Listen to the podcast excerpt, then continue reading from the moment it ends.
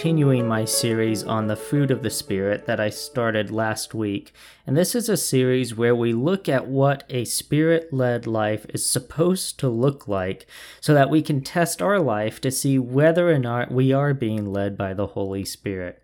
And we get a good look of what a spirit led life is supposed to look like in Galatians chapter 5, verses 22 and 23. That says, The fruit of the Spirit is love, joy, peace, forbearance, kindness, goodness, faithfulness, gentleness, and self control.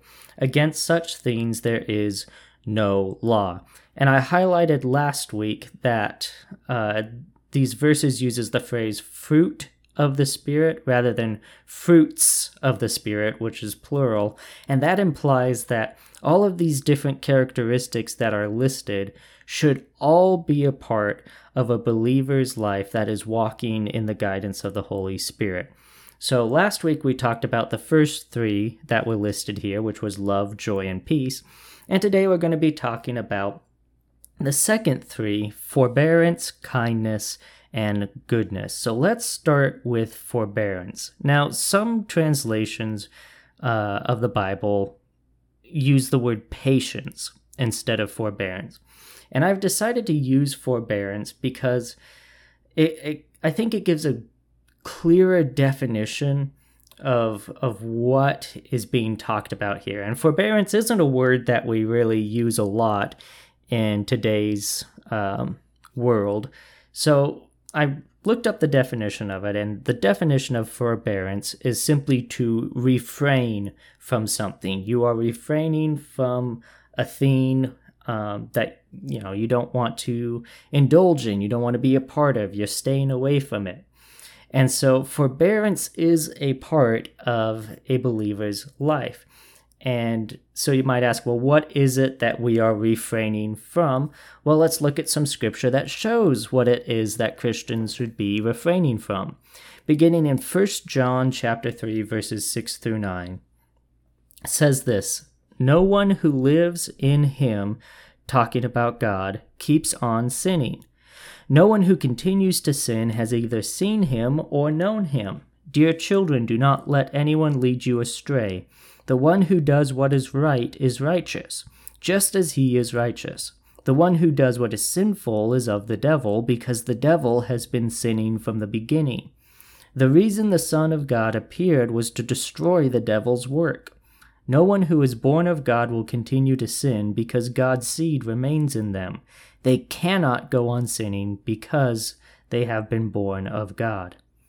And also in James chapter 4 verses 4 through 8 says, You adulterous people, don't you know that friendship with the world means enmity against God? Therefore, anyone who chooses to be a friend of the world becomes an enemy of God. Or do you think Scripture says without reason that he jealously longs for the Spirit he has caused to dwell in us? But he gives us more grace. That is why Scripture says God opposes the proud, but shows favor to the humble. Submit yourselves then to God, resist the devil, and he will flee from you. Come near to God, and he will come near to you. Wash your hands, you sinners, and purify your hearts, you double minded. So, in both of these passages, we can see quite clearly what it is that a believer is to refrain from, which is sin and temptation. And that's really what forbearance is talking about when it's listed as part of the fruit of the Spirit, is being able to resist temptation in your life. And so that's what makes it easy. You know, with each of these uh, characteristics, I'm providing a question to test your life and see whether or not you have that characteristic of the Spirit in your life. So, forbearance, it's pretty easy to ask the question to see if you are walking in that because you just have to ask yourself are you sinning? Like, do you justify a sinful habit in your life? Is there a sin? Not just do you sometimes make mistakes, not just sometimes do you fall short of God's will for your life, but is there a habit in your life that you know is sinful, but rather than being repentant uh, of that, repentful, or trying to overcome that struggle in your life, you instead justify it and try to provide explanations for why you allow that sin to be in your life. And that's something that we can sometimes be really good at. If there's something in our life, even though we know it's wrong, if we want to still hold on to it, we'll try to come up with excuses to justify why we have allowed that thing to stay in our life. And the same thing happens, um, say, if someone's in a relationship and they get involved with someone else and, and now they're cheating on um, their significant other with this person, or if they're married and they're having an affair, usually people will try to justify why they are having that affair. They'll say, you know, well, you know, this marriage didn't have this or that, or it made me feel this way. And so that's why I have allowed myself to cheat on my significant other. That's why I'm allowing myself to do these things that I, I know is wrong, but it's not my fault, it's the fault of the other person. That's an example of, of letting sin remain in your life and trying to justify it. And we shouldn't ever be in that position. If it's wrong, it's wrong, regardless of the circumstances. And if you are practicing forbearance, you're not going to justify that wrong behavior. Instead, you are going to do everything you can to resist that sin and that temptation. It doesn't mean that you aren't still tempted. It doesn't still mean that that sinful desire isn't within you. You still have that sinful spirit, but you don't allow it to take root in your life you fight against it. I think a great example of what that looks like is Joseph when he was in Potiphar's household, and Potiphar's wife started to come on to him pretty strongly. And Joseph probably could have come up with ways of, you know, justifying allowing himself to be with Potiphar. Well, you know, Potiphar isn't around. He's given me charge of the household, and, you know, his wife is part of the household, so I'll take charge of that. there's, there's things that Joseph could have done to justify allowing Potiphar's advances to continue. You know, he could have said, Well, it's not my fault. I wasn't pursuing this. This is something that she wants. So clearly, um, I'm not at fault in this scenario, and she's not at fault in this scenario. You know, Potiphar hasn't been taking care of her, and, and so I'm going to take care of her in ways that he can't, you know, just all these different ways that Joseph could have justified allowing himself to sin. But instead, what's what happens is that he completely runs away from her so fast that he ends up leaving his uh, uh, coat that he was wearing behind that she was grabbing onto, but he just books it, just runs out of the situation entirely because he doesn't want to remain in that area of temptation. He's not going to justify the behavior, he fights against it. And that's what forbearance should look like. It doesn't mean that we never make mistakes, it means that we are repentant for those mistakes, for those sinful actions, and we don't allow it to continue. We don't justify um, having that sin in our life.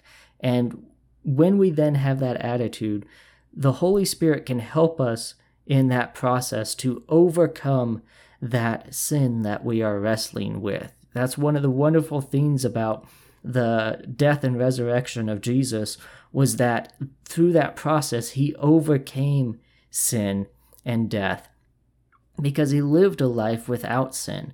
And so, because that victory over sin and death has already been won, when the Holy Spirit comes into our life and we let our life be led by the Holy Spirit, it can help us to overcome any sin that we are wrestling with. And we need to do that rather than to justify it. And that's what forbearance means. So now let's move on to the next one uh, listed here, which is kindness. And kindness is pretty straightforward when we talk about, you know, just being kind to someone. Most of us understand what that means, but I want us to get a biblical definition of what kindness really is. So let's begin in Romans chapter 11, verse 22. And this passage of scripture is talking about how Gentiles are now equal with Jewish people under the new covenant. There's no longer Jew nor Gentile. We are all uh, able to accept the price of sin that Jesus has paid for us. It's available to everyone. And so it uses this picture of branches being grafted onto a tree, uh, branches from different trees that are, are tied onto a different tree so that it joins with that tree. So it's using that analogy, and it's verse 22 of Romans 11. It says, Consider therefore the kindness and sternness of God, sternness to those who fell, but kindness to you, provided that you continue in his kindness. Otherwise, you also will be cut off. Talking about how God has been kind to us and we need to continue in that kindness in order for God to continue to be kind to us. And I think that mirrors that that mirrors what Jesus talks about in Matthew chapter 6 verses 14 through 15 where he says, "For if you forgive other people when they sin against you, your heavenly Father will also forgive you. But if you do not forgive others their sins, your Father will not forgive your sins." So Jesus is kind to us, provided that we continue in his kindness, otherwise, we're cut off. We need to forgive others the same way God forgave us, or else God will not forgive us. And Ephesians chapter 4, verse 32 also uh, ties together kindness and forgiveness. Says, Be kind and compassionate to one another, forgiving each other, just as in Christ God forgave you. And you could almost read that as be kind and compassionate to one another. How? By forgiving each other, just as in Christ God forgave you. And so, in all of these passages, we're seeing this connection between kindness and forgiveness, compassion and a willingness to forgive.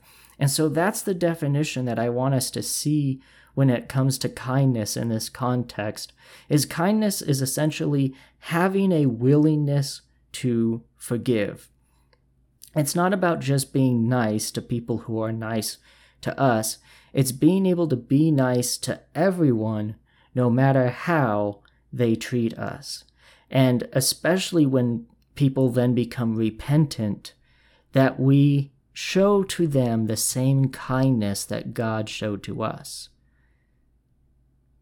that God was willing to forgive us when we realized um, the weight of our sin and the wrong that we had done against God.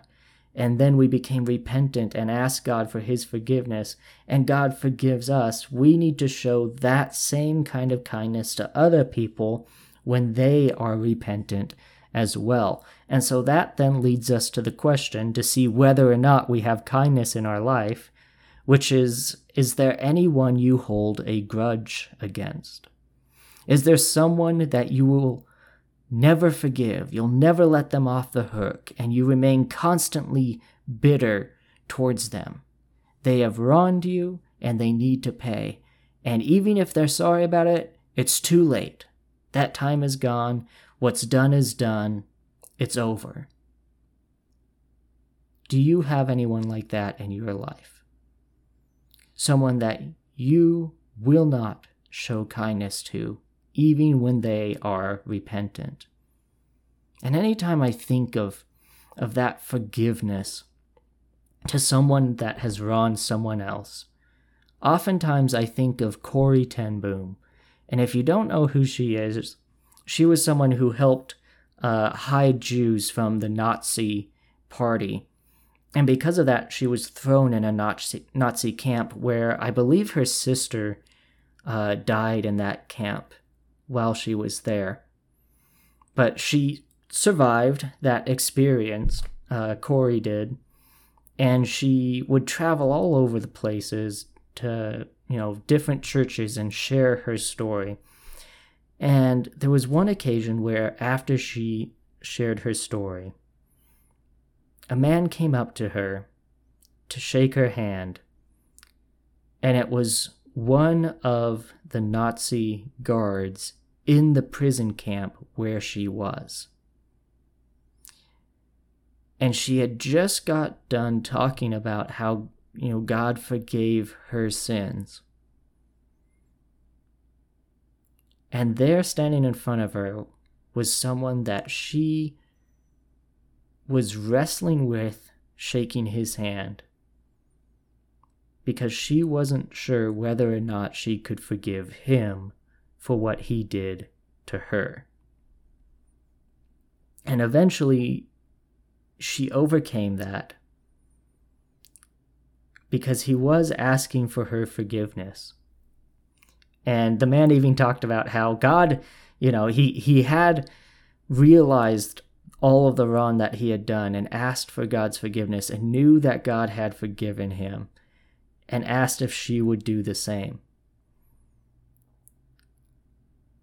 And she had to decide at that moment was she going to continue to hold that grudge against him and that bitterness in her heart?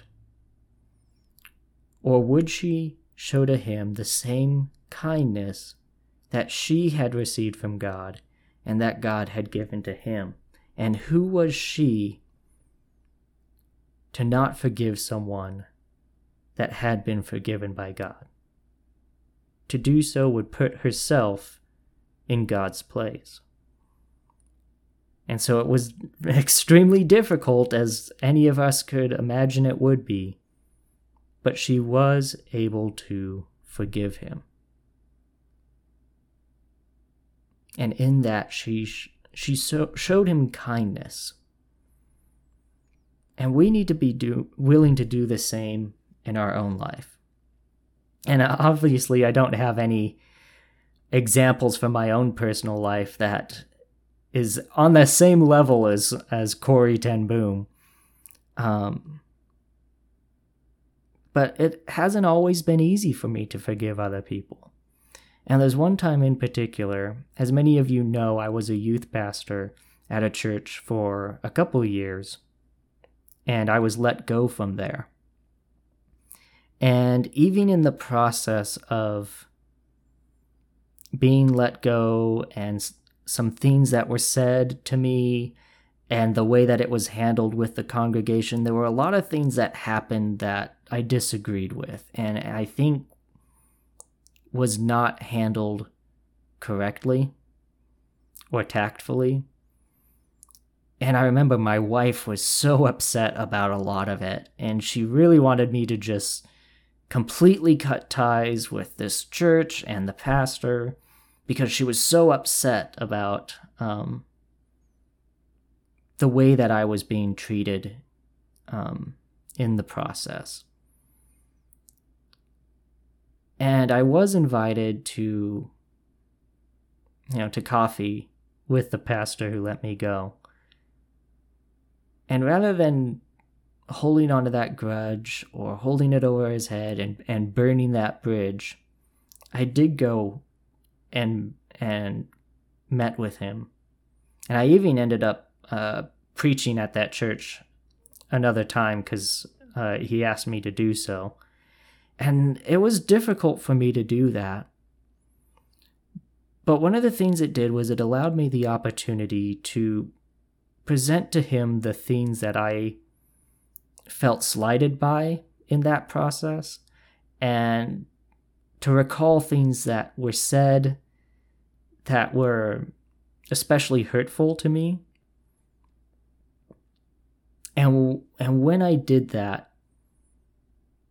he he realized that maybe that wasn't the right way to handle it and, and that he had said things that were too harsh and, and so he did apologize for those things. And I was able to forgive him. And, and so, because of that, I haven't burnt that bridge. And he's someone that I can still reach out to uh, if I ever need help. And he knows that he's still on good terms with me. We're still on good terms with each other. And, and that's you know, it's it's never easy to do that with someone who has hurt you. But that kind of restoration is what we should desire because that's what God desires. And that's what the Holy Spirit that lives inside of us desires. And if we listen to the guidance of the Holy Spirit, it will cause us to also desire that restoration with others. So that we can be on at least good terms with them. It doesn't mean you have to be best friends or anything like that. But you no longer have to carry that weight and burden of holding a grudge and bitterness against them. And instead, you can be restored to them and with them and have that restoration and return on good terms with each other. But ha- you have to have that willingness to forgive. You have to be willing to show kindness to someone that maybe you don't want to feel kindness to. But that's what God has done for us, and when we follow the guidance of the Holy Spirit, that is what we will do with others as well. Always being willing to forgive when people are repentant. So that's forbearance and kindness. And the last one we're going to talk about today is goodness. And goodness is something that seems really vague. Like, well, isn't all of these other things kind of tied up in goodness? You know, love, joy, peace, forbearance, kindness. Those are all good things. So, so what does it mean then to have goodness in your life? And how is that different from, say, being kind to others or loving to others? How is goodness different than that? What, what makes it stand out from all of the others? So, again, let's look at some passages of scripture that talk about goodness. So, Mark chapter 10, verses 17 through 18 says, As Jesus started on his way, a man ran up to him and fell on his knees before him. Good teacher, he asked, what must I do to inherit eternal life? Why do you call me good? Jesus answered. No one is good except God alone. And I love that reply that Jesus gives. No one is good except God alone. Which is important because some people talk about you know, well, I'm a good person. Usually, if you ask them, you know, are you going to heaven or do you think you're going to heaven? They say, well, you know, I'm, I'm a pretty good person. So I think I'll go to heaven. But Jesus says, no one is good except for God. Only God is truly good.